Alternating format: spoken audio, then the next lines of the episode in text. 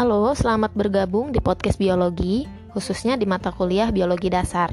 Oke, uh, pada kesempatan kali ini kita akan mempelajari struktur dan fungsi hewan ya.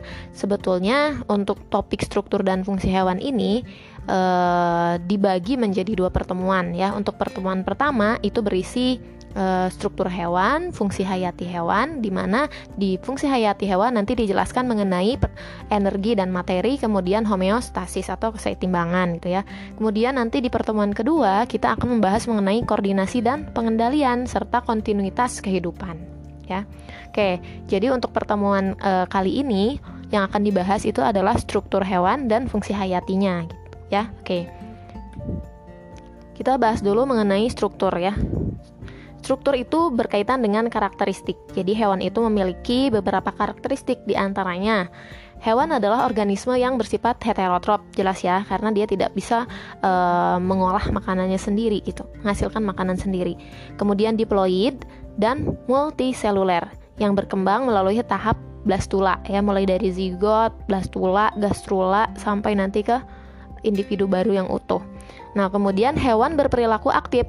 Jelas ya, ini yang membedakan antara hewan dengan uh, organisme lain, misalnya tumbuhan yang cenderung pasif.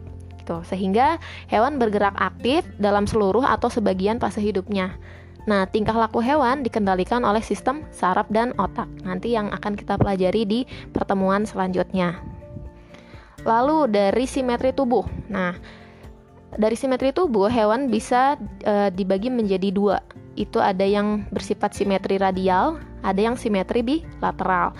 Kalau simetri radial, bagian tubuhnya tersusun menjulur dari pusat tubuh gitu ya, e, cenderung tidak beraturan, misalnya seperti hidra gitu atau anemon laut. Nah, kemudian untuk yang simetri bilateral, bagian tubuhnya tersusun simetris kiri dan kanan gitu ya. Jadi dia punya organ-organ yang misalnya kalau kita belah e, di tengah-tengahnya nih gitu, itu nanti ada organ e, organnya simetris. Misalnya ada yang e, telinga kanan, telinga kiri gitu ya.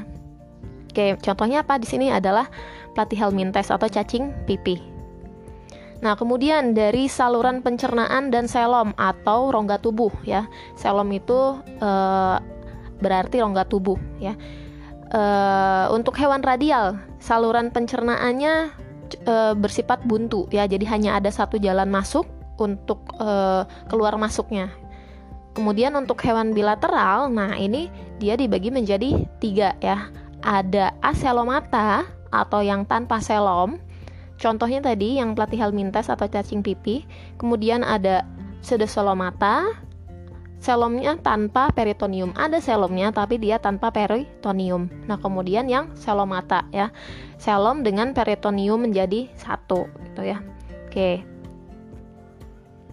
Contohnya kalau yang uh, selomata ya seperti arthropoda, lidah gitu ya. Oke.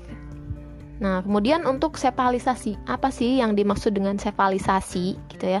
Jadi sefalisasi itu adalah diferensiasi ujung tubuh menjadi kepala yang merupakan tempat konsentrasi jaringan saraf dan organ sensorik. Hanya kita nih, uh, jadi hewan itu bisa dibedakan secara jelas mana kepalanya, mana ekornya misalnya gitu gitu kan. Nah di bagian yang disebut kepala tadi itu terjadi sepalisasi di mana di situ ada pusat gitu ya. Ujung tubuh menjadi kepala yang merupakan tempat konsentrasi jaringan saraf dan organ motor oh, sensorik sorry. Oke. Kemudian nah itu tadi mengenai uh, struktur ya itu struktur jadi di situ ada karakteristik-karakteristik yang dimiliki oleh hewan. Nah, kemudian untuk pertukaran energi dan materi gitu ya.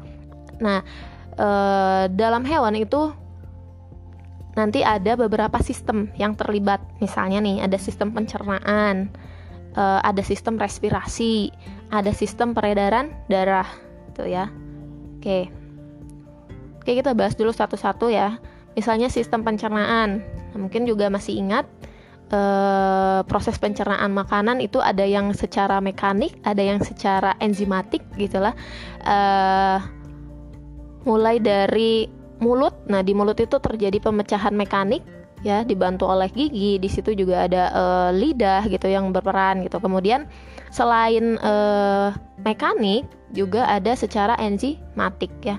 Di mulut juga itu ada uh, pencernaan secara enzimatik di mana melibatkan apa ada air liur yang mengandung enzim ya misalnya untuk uh, menghancurkan uh, apa namanya karbohidrat gitu situ ada enzim amilase dan lain-lain gitu ya Nah, kemudian di dalam sistem pencernaan itu sendiri itu terdiri dari beberapa tahapan. Ada tahap ingesti, digesti, absorpsi dan eliminasi gitu ya. Oke. Nah, kemudian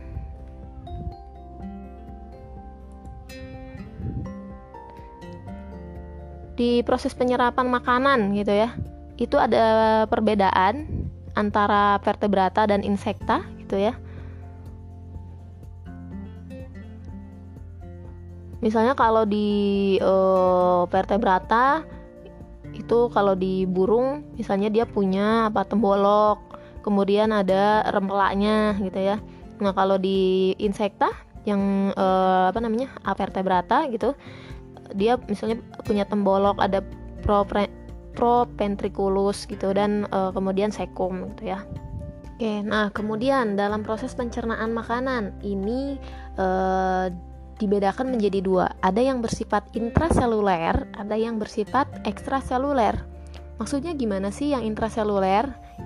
Oke, jadi yang intraseluler itu partikel makanan itu langsung ditelan oleh sel gitu ya. Jadi partikel-partikel makanan yang masuk ke dalam sel e, langsung di telan gitu. Misalnya contohnya nih eh, organismenya itu ada spons gitu ya atau hidra. Nah kemudian ada eh, yang ekstraseluler. Nah kalau ekstraseluler eh, enzim hidrolitiknya dikeluarkan ke rongga pencernaan ya jadi tidak tidak makanan atau partikel makannya itu tidak ditelan secara langsung oleh sel gitu ya oke nah kemudian uh, untuk adaptasi saluran pencernaan ya. Jadi hewan itu ada adaptasi saluran pencernaan terhadap jenis makanan. Nah, jadi kalau misalnya uh, kita bedakan dari jenis-jenis makanannya, kita kan mengenal nih ada yang uh, hewan karnivor atau herbivor gitu, bahkan omnivor gitu ya. Nah, kesemuanya ini ya tiga-tiganya ini itu memiliki adaptasi saluran pencernaannya sendiri gitu ya. Kenapa? Karena kan tadi bergantung terhadap jenis makanannya. Misalnya kalau karnivor, hewan karnivor itu uh, saluran pencernaannya relatif pendek ya, sederhana. Kemudian sekumnya kecil gitu ya. Nah, kemudian untuk herbivore, hewan herbivore ini saluran pencernaannya relatif lebih panjang, kemudian bercabang gitu ya. Nah, sekumnya panjang. Kenapa sekumnya panjang gitu ya? Eh, nah, nanti di situ kan ada uh, ada bakteri. Nah, bakteri itu e, membantu untuk mencerna materi tumbuhan. Jadi di dalam sekum itu ada e, bakteri gitu ya yang membantu mencerna materi tumbuhan. Nah, kemudian untuk uh, yang bersifat omnivor ya. Saluran pencernaannya juga relatif panjang, kemudian sederhana dan sekumnya kecil. Oke. Nah, ini ada contoh misalnya nih pada sapi gitu ya, yang uh, disebut hewan pemamah biak gitu ya. Jadi di situ ada adaptasi terhadap selulosa di mana rumen sapi itu nanti sebagai tempat bakteri mencerna selulosa ya.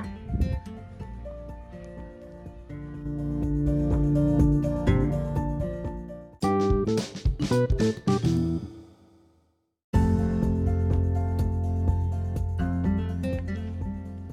lanjutkan uh, sistem selanjutnya yang uh, terlibat dalam uh, pertukaran energi dan materi itu adalah sistem respirasi ya.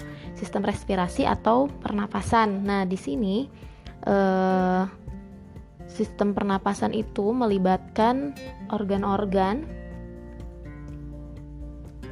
seperti hidung, kemudian e, tenggorokan dan paru-paru gitu ya. Nah, e, sistem respirasi secara e, lebih luas itu nanti akan melibatkan pengangkutan udara ya, pengangkutan udara hasil pernapasan oleh sistem peredaran darah. Nah, kan e, terjadi pertukaran udara antara oksigen dengan CO2 tuh ya. Nanti akan e, e, di apa namanya? Melibatkan paru-paru. Nah, di situ nanti e, darah yang kayak oksigen itu nanti akan diangkut gitu ya, pengangkutan udaranya. Nah, kemudian oksigennya juga nanti e, akan masuk ke kapiler darah ya kapiler darah di situ nanti akan terjadi e, pertukaran juga antara CO2 dan O2 yang melibatkan organel yaitu mitokondria. Masih ingat kan ya yang berhubungan dengan respirasi seluler. Oke. Nah lalu adapun struktur pada organ-organ respirasi yang terlibat memiliki karakteristik tersendiri ya. Misalnya selaputnya harus tipis, kemudian lembab ya, bergerak dan berhubungan dengan pembuluh darah kapiler kecuali trakea gitu ya. Misalnya nih eh, pada apa ini cacing tanah ya atau annelida gitu. Nah itu kan dia memiliki eh, permukaan kulit yang selalu basah karena dia kan bernapasnya secara difusi gitu. Maka eh, seluruh permukaan tubuhnya itu harus selalu lembab. Kenapa? Agar e, mempermudah difusi antara CO2 dan O2-nya gitu ya. Oke. Lalu e, kalau di apa namanya? Kalau di hewan yang memiliki e, darah merah misalnya gitu. Nah, nanti itu akan terjadi uh, pengikatan, pengikatan CO2 oleh hemoglobin ya. Nanti di situ terjadi uh, pertukaran dan pengikatan antara CO2 dan O2 kemudian nanti uh, apa namanya CO2 yang telah diikat oleh hemoglobin itu nanti akan dilepaskan gitu ya, dilepaskan ke CO2. Nanti di situ terjadi uh, eh, CO2 ke alveoli. Nanti di situ akan terjadi difusi gitu. Nanti yang uh, apa namanya oksigennya akan bertukar dengan si CO2-nya. Ya.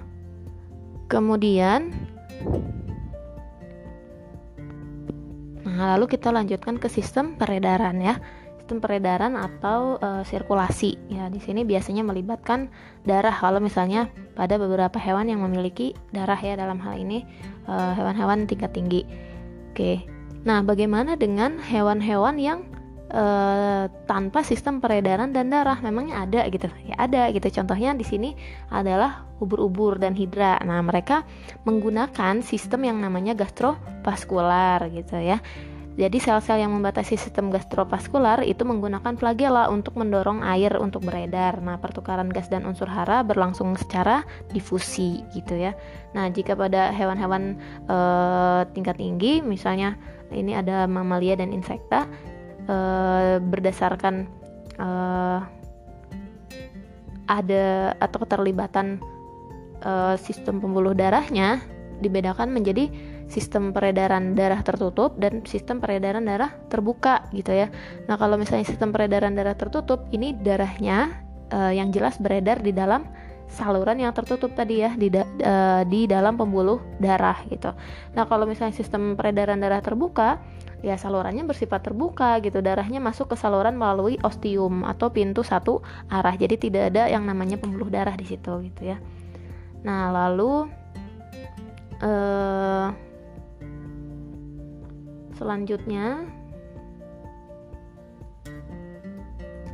sistem peredaran darah eh, ini sendiri itu eh, merupakan ya mekanisme distribusi dan pertukaran zat ke seluruh jaringan dan sel gitu. Jadi di, di situ akan terjadi distribusi gas gitu dan eh, zat-zat uh, yang berguna untuk tubuh. Uh, kemudian mengatur kesetimbangan tubuh dan membantu pengaturan suhu tubuh gitu. Salah satunya nanti adalah homeostasis atau keseimbangan internal gitu ya. Nah, uh, kemudian bagaimana cara pergerakan cairan di pembuluh kapiler di dalam sistem peredaran darah ini gitu ya. Nah, ini pertukaran substratnya itu secara difusi sederhana. Misalnya air melintas uh, apa namanya melintasi air, kemudian oksigen gitu ya. Uh, nah, kemudian ada tekanan aktif di situ, ada tekanan darah dan tekanan osmotik gitu. Jadi uh, apa namanya? pertukaran pertukaran cairan ya, di pembuluh kapiler itu uh, dipengaruhi oleh tekanan aktif tadi gitu ya. Nah, itu untuk peredaran darah ya. Nah, jadi antara ketiga sistem tadi gitu ya, ada pencernaan, respirasi dan peredaran darah itu memiliki uh, hubungan gitu. Jadi ada keterhubungan antara ketiga sistem tersebut gitu ya. Misalnya kita uh, menghi menghirup udara nih, gitu ya. Menghirup udara kita untuk mendapatkan oksigen gitu ya. Kemudian nanti oksigennya akan masuk ke uh, sistem respirasi ya dari sistem respirasi nanti itu ada pertukaran uh, pertukaran apa namanya oksigen CO2 itu melalui sel ya di cairan interstisial ya kemudian nanti selain itu juga di sistem uh, dia kan masuk juga ke peredaran darah nih. Ya masuk ke sistem peredaran darah. Nah kemudian uh, apa namanya di sistem pencernaan gitu uh, ketika kita memproses atau mengolah makanan dan di situ juga akan terjadi uh, pertukaran materi gitu kan. Jadi ada zat-zat uh, atau nutrisi yang dibutuhkan oleh tubuh nanti itu juga masuk ke akan diedarkan oleh uh, sistem peredaran darah tadi gitu ya. Nah kemudian nanti zat-zat yang tidak sudah tidak berguna itu akan dibuang. Kalau misalnya e, dalam bentuk cairan itu berbentuknya urin. Kalau kalau misalnya padat itu nanti keluarnya feses lewat anus gitu. Oke. Nah, kemudian e, di sistem pertahanan tubuh ya. Sistem pertahanan tubuh tadi kan kita e, membahas e, pertukaran energi dan materinya ya. Nah, kemudian yang sekarang akan dibahas adalah homeostasis atau keseimbangan internal. Nah, di, di sistem atau di homeostasis ini, sistem-sistem yang terlibat itu di antaranya ada sistem ekskresi, ada sistem pengaturan suhu, dan sistem pertahanan, ya. Oke.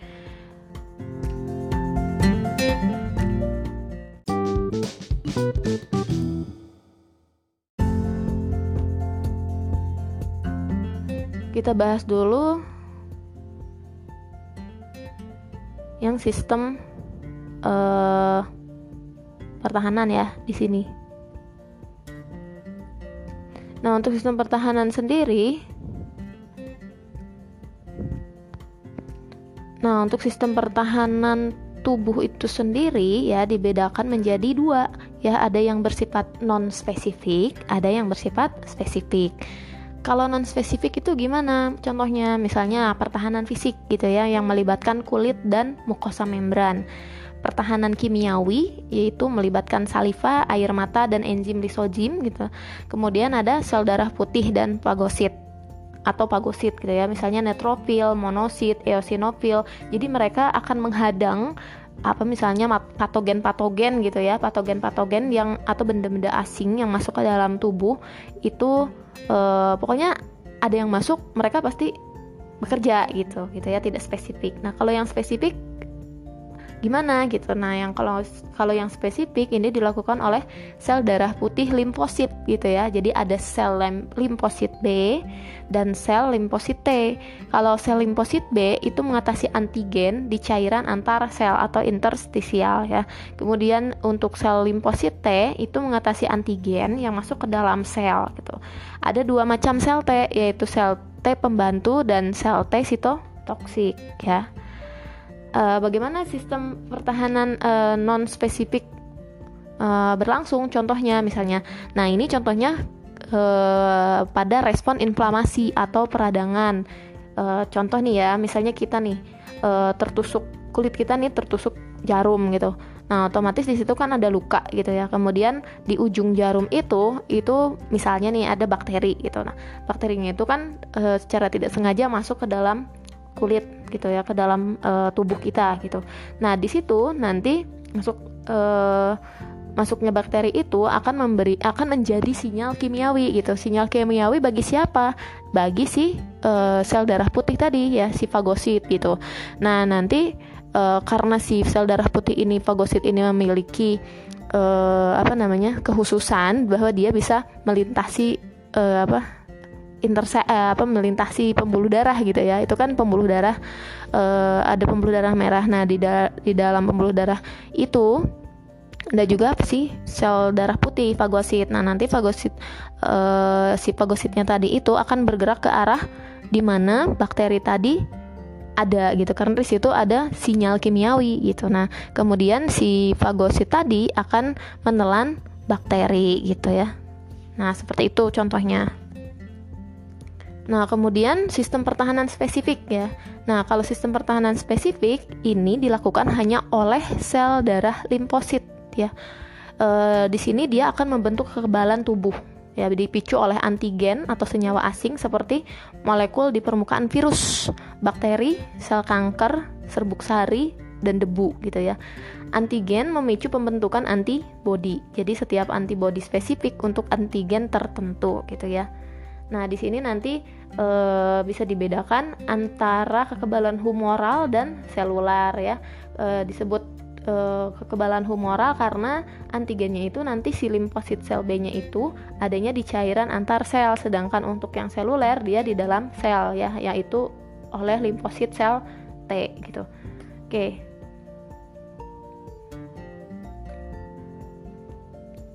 Nah, contohnya ini untuk sistem pertahanan spesifik ya. Di sini ada kekebalan humoral karena di cairan tubuh gitu ya. Misalnya ada antigen, antigen, kemudian ada reseptor antigen, eh, kemudian dia nanti akan melekat gitu ya si apa namanya si alergennya itu si antigennya nanti sel tumbuh e, kemudian sel tumbuh membelah dan berdiferensiasi gitu ya terus terjadi pengklonan sel nanti ada molekul antibody.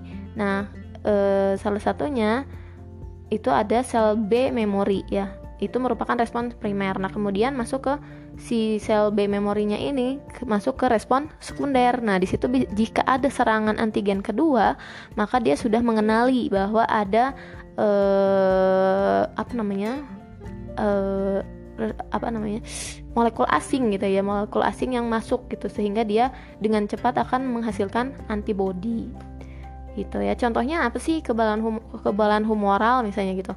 Ya contohnya adalah imunisasi gitu. Kita kan dari dari bayi itu sudah dikasih imunisasi nih. E, tujuannya imunisasi adalah tadi untuk men, apa namanya memberikan kekebalan tubuh apabila e, tubuh kita nanti terserang oleh misalnya virus gitu ya virus dan eh, bakteri-bakteri uh, lain. Nah uh, bagaimana kekebalan humoral ini terjadi di dalam imunisasi gitu ya? Uh, jadi kan vaksin itu adalah virus yang dilemahkan gitu misalnya. Kemudian nanti dia akan dimasukkan ke dalam tubuh ya sebagai serangan antigen satu ya serangan virus yang sesungguhnya itu nanti itu dianggap sebagai antigen 2 gitu. Nah, e, di gambar kita bisa melihat nih di sini ada hari ke-0 sampai hari ke-56 di situ gitu ya dengan konsentrasi antibodi. Ya. Oke, di serangan antigen 1 ya ketika kita melakukan imunisasi, disuntik gitu, disuntik vaksin. Nah, di situ kan ada nanti peningkatan respon imun primer di situ ya. Di hari ke berapa tuh? 8 gitu ya. Dan puncaknya sekitar hari ke eh, uh, 10 gitu. Di situ ada peningkatan respon imun primer gitu. Nah kemudian nanti jika ada serangan antigen 2 atau misalnya virus beneran nih yang nyerang gitu. Nah itu nanti si respon kekebalan sekundernya akan e, bereaksi lebih cepat gitu ya. Akan berhasil lebih cepat daripada ketika tadi serangan antigen pertama karena dia sudah uh, memindai gitu. Istilahnya memindai oh uh, ada ada virus nih yang bentuknya seperti ini gitu. Jadi dia sudah punya menyiapkan uh, antibodi yang akan dikeluarkan dengan lebih cepat gitu. Gitu ya. Nah itu uh, mekanisme dalam pemberian vaksin atau imunisasi gitu oke. Nah, kemudian untuk e, kekebalan seluler oleh sel T pembantu ini misalnya e, sel makrofag yang mempagosit antigen ya. Kemudian antigennya akan hancur dibawa oleh protein ke permukaan sel makrofag. Nah, sel T pembantunya akan mengenali si e, tadi si APC atau e, protein antigen yang e, hancur tadi ya, yang dibawa oleh protein ke permukaan sel makrofag gitu.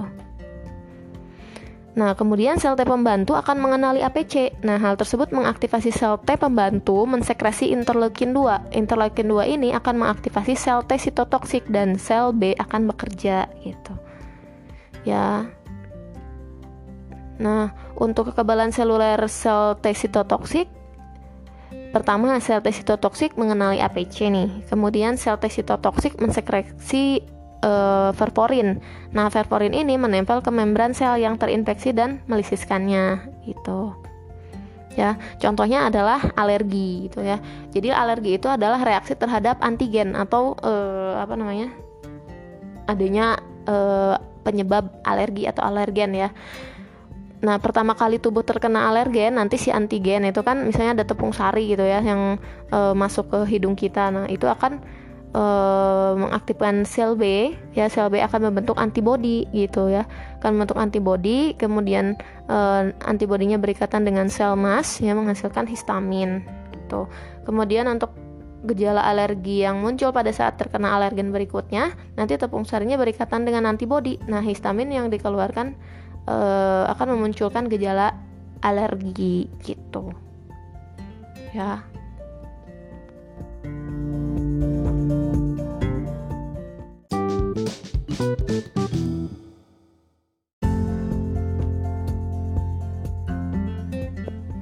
Nah, lalu lanjut ke sistem ekskresi ya. Di sini sistem ekskresi ini yang terlibat adalah organnya ginjal ya.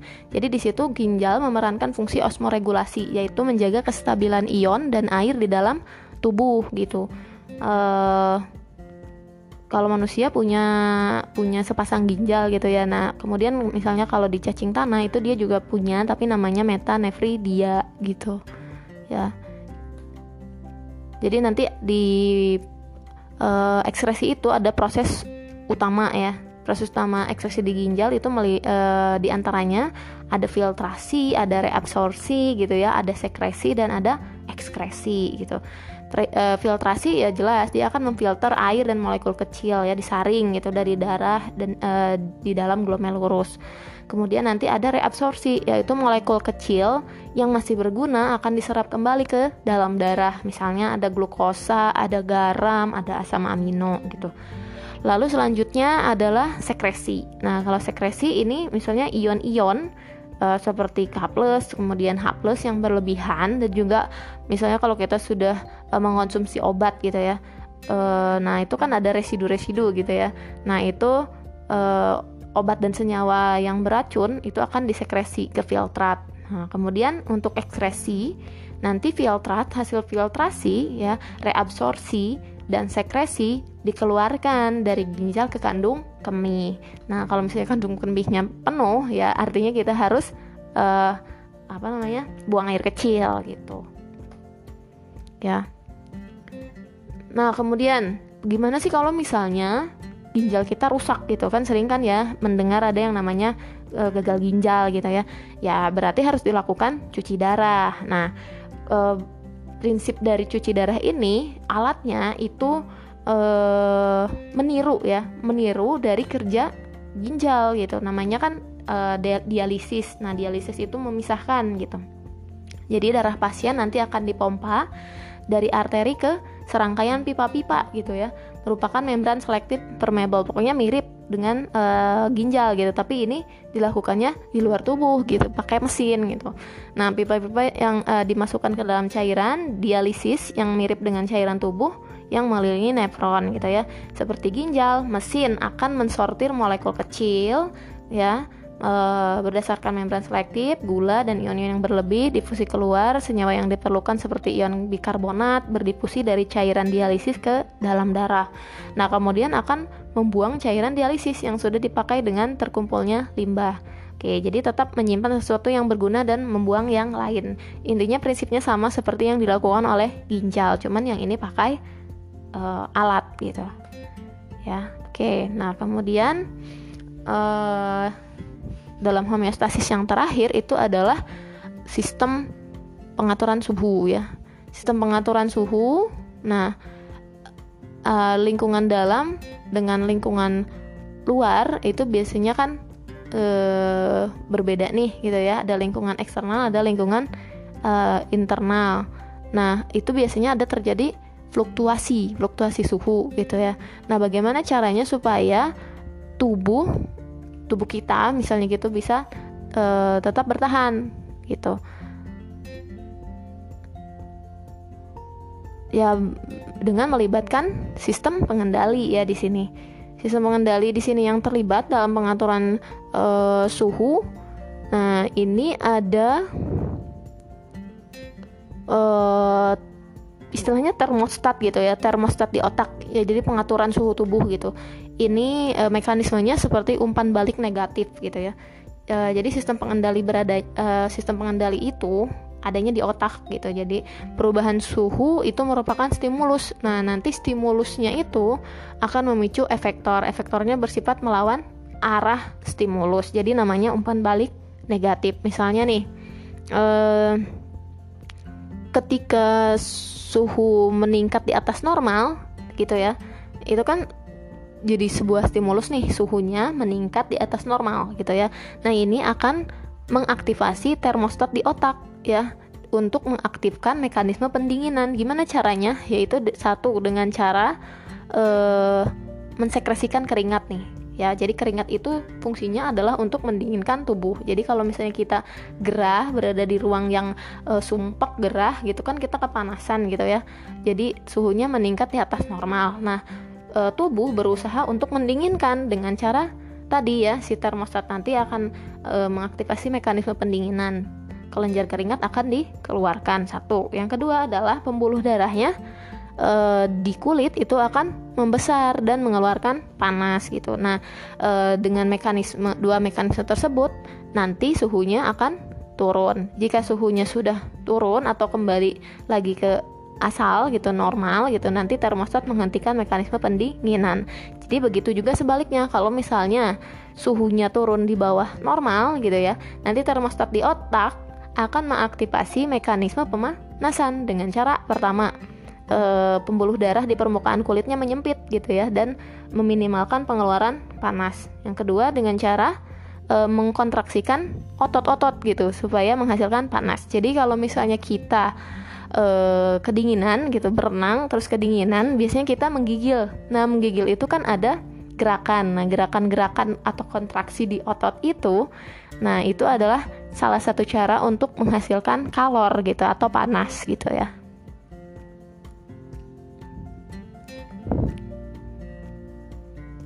Oke.